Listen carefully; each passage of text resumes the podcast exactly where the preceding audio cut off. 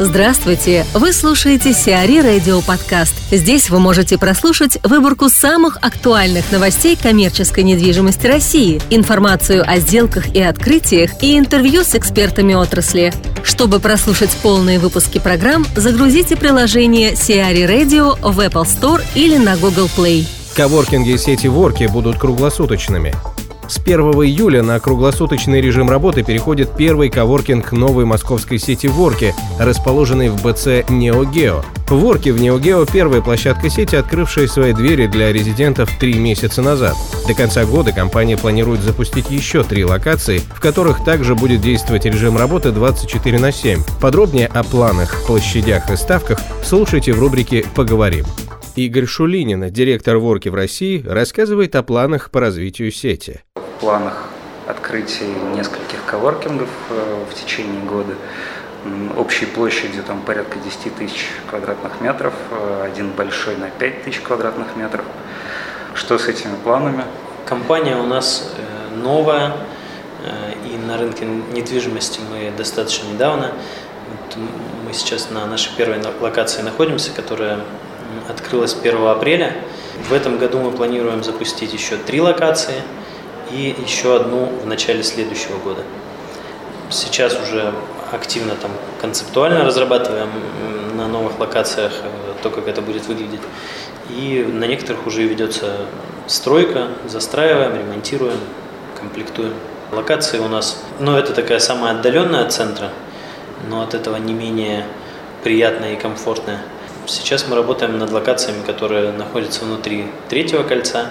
Это Москва-Сити, это парк культуры. А флагманская, она где будет? Флагманская локация будет на парке культуры. Как с арендаторами? Очень хорошо. У нас с арендаторами лучше, чем у наших коллег э, в окружающих бизнес-центрах, как мне видится. Может быть, я ошибаюсь, но по динамике это видно. Вот сейчас, когда дожди были особенно, все наши резиденты собрались и последнюю неделю находились тут. Как правило, резиденты в коворкинге, они в таком более вольном графике работают, чем обычные сотрудники офисов. А вот эту вот дождливую неделю они все пришли в свои офисы, у нас здесь прям жизнь кипит. Несмотря на то, что мы работаем всего полтора месяца, у нас уже примерно на треть мы заполнились. Это позволяет э, ходить по коворкингу и наблюдать, как происходит э, взаимодействие резидентов с нашей инфраструктурой и даже между собой. Доля э, таких общих свободных площадей. В коворкинге должна быть достаточная доля общих площадей, потому что резиденты, они не засиживаются в кабинетах, а у нас все-таки основной наш продукт – это рабочие места в кабинетах. Они любят посидеть в кухонной зоне или провести переговоры в зоне кафетерия или арендовать переговорку. До трети от общей площади могут занимать общие зоны. Но общие зоны это же не только то, чем пользуются резиденты на фиксированных местах, в кабинетах и там, в open space. А общие зоны это также и нефиксированные места. То есть э, часть резидентов приходит по абонементу с нефиксированным местом и пользуются теми же самыми общими зонами, проводят встречи или просто сидят работают. А какая инфраструктура должна быть в коворкинге? Сейчас модный термин гибридное пространство, который включает в себя практически все, что угодно, вплоть до ритейловых историй внутри коворкинга, будь то снеки или там, аксессуары для мобильного телефона, апартаментов или слипбоксов или еще дополнительных услуг, которыми может воспользоваться коворкер, прачечная, полиграфия, все что угодно. Коворкинги стремятся вообще к тому, чтобы расширять как можно больше спектр предоставляемых услуг. На наших новых площадках тоже будут появляться те или иные дополнительные услуги. Мы считаем, что в коворкинге главное – это комфорт и сообщество. Потому что именно из э, комфорта и сообщества э, рождается вдохновение. А вдохновение – это как важнейший результат. А будет, э, будем мы достигать там этого комфорта за счет кофеаппарата или сообщества за счет э, настольного футбола, э, это уже абсолютно второй вопрос. Но у нас вот, кстати, нету кофейного аппарата на кухнях, зато у нас есть кафетериус Артемия Лебедева, который делает потрясающий кофе. Тут мы больше ценности находим. Некоторые резиденты приносят э, к себе там кофейный аппарат или там поднос для чайной церемонии. То есть у каждого свои приоритеты. Но самое главное для нас это вдохновение. Я стараюсь каждый день проводить встречи э, с арендаторами, более того, мы устраиваем периодически интервью не только про наш коворкинг, но и про то, чем занимается человек, как он к этому пришел, про его какие-то личностные истории. То есть мы стараемся с арендаторами установить больше неформальную связь, чем формальную. Одна из особенностей, которой мы отличаемся. При этом мы ну, стараемся быть ненавязчивыми. Те, кто не особо идет на контакт, мы сохраняем ту дистанцию, которая комфортна человеку. Но, как правило, люди очень открытые, с удовольствием там и встречаются, и дают интервью, и рассказывают, что их беспокоит, и что им очень нравится. То есть это постоянно происходит. А планируете организовывать какие-нибудь мастер-классы, мероприятия? Да, планируем. Есть целая программа мероприятий по бизнесу. В основном это встречи с предпринимателями и дележка опытом той или иной нише. Сейчас уже у нас проходят регулярные встречи резидентов, на которых мы знакомимся с вновь пришедшими резидентами, э, рассказываем о новостях нашего коворкинга, поскольку мы недавно запустились, у нас постоянно есть что-то новенькое, что мы предлагаем резидентам. Делимся какими-то нашими открытиями, приколами, если можно так выразиться. Призываем их участвовать в нашей внутренней жизни, там, делаем какие-то спонтанные перформансы, интервью. Мы стараемся не подходить формально к мероприятиям. У нас нет задачи привлекать людей через мероприятия. Резиденты, они приходят в коворкинг не мероприятиться, а в основном работать. Э, поэтому тоже мы стараемся подбирать такие форматы, которые интересны им. Химки бизнес-парк, там тоже коворкинг э, маленький, правда, там 700 квадратных метров. И там э, у них есть такая опция, что даже там не арендатор бизнес-центра, не арендатор коворкинга может прийти и вот в общем зале коворкинге устроить какой-то мастер-класс, пригласить там своих людей, тоже не относящихся никак к бизнес-центру и к коворкингу. Единственное условие – это все должно быть бесплатно. Как вы думаете, это интересный кейс? Это опасная практика. Ну, то есть, если у них есть э, система утверждения того контента, который представляют пользователи, это как бы да. А вообще вдруг сектанты придут. Но у них очень строгая верификация того контента, который к ним попадает. Google не обманешь, э, а по поводу того, как это в Химках реализовано, тут вопрос. Говорили недавно, что коворкинг нормальный должен быть ну, там не меньше двух тысяч квадратных метров. Это Бекар опять-таки так считает, потому что если коворкинг меньше, по их мнению, то не получается полноценного взаимодействия между различными там, арендаторами, не получается движухи, можно сказать так. Как вы согласны с этим или считаете, что можно там ну, в районе, опять-таки, 700 квадратных метров, 1000? 700 квадратных метров – это для еще прошлогоднего рынка коворкингов в Москве это было очень неплохо. Сегодня ну, у нас самый большой коворкинг. Вот этот вот это две с половиной тысячи метров. И это характеризует рынок в целом. Две с половиной тысячи метров – это очень мало для коворкинга.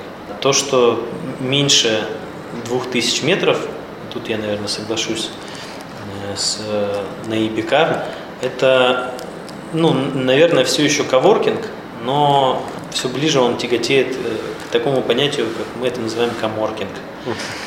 А в России и в Москве, в частности, сейчас больше всего все-таки коморкингов.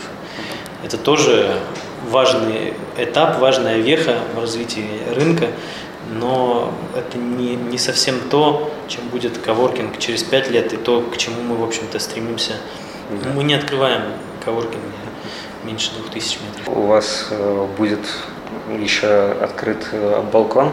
Да, у нас тут есть две террасы. Угу. Мы этим летом планируем их открыть, чтобы люди могли там сидеть, работать и вдохновляться, получать удовольствие от э, жизни и работы.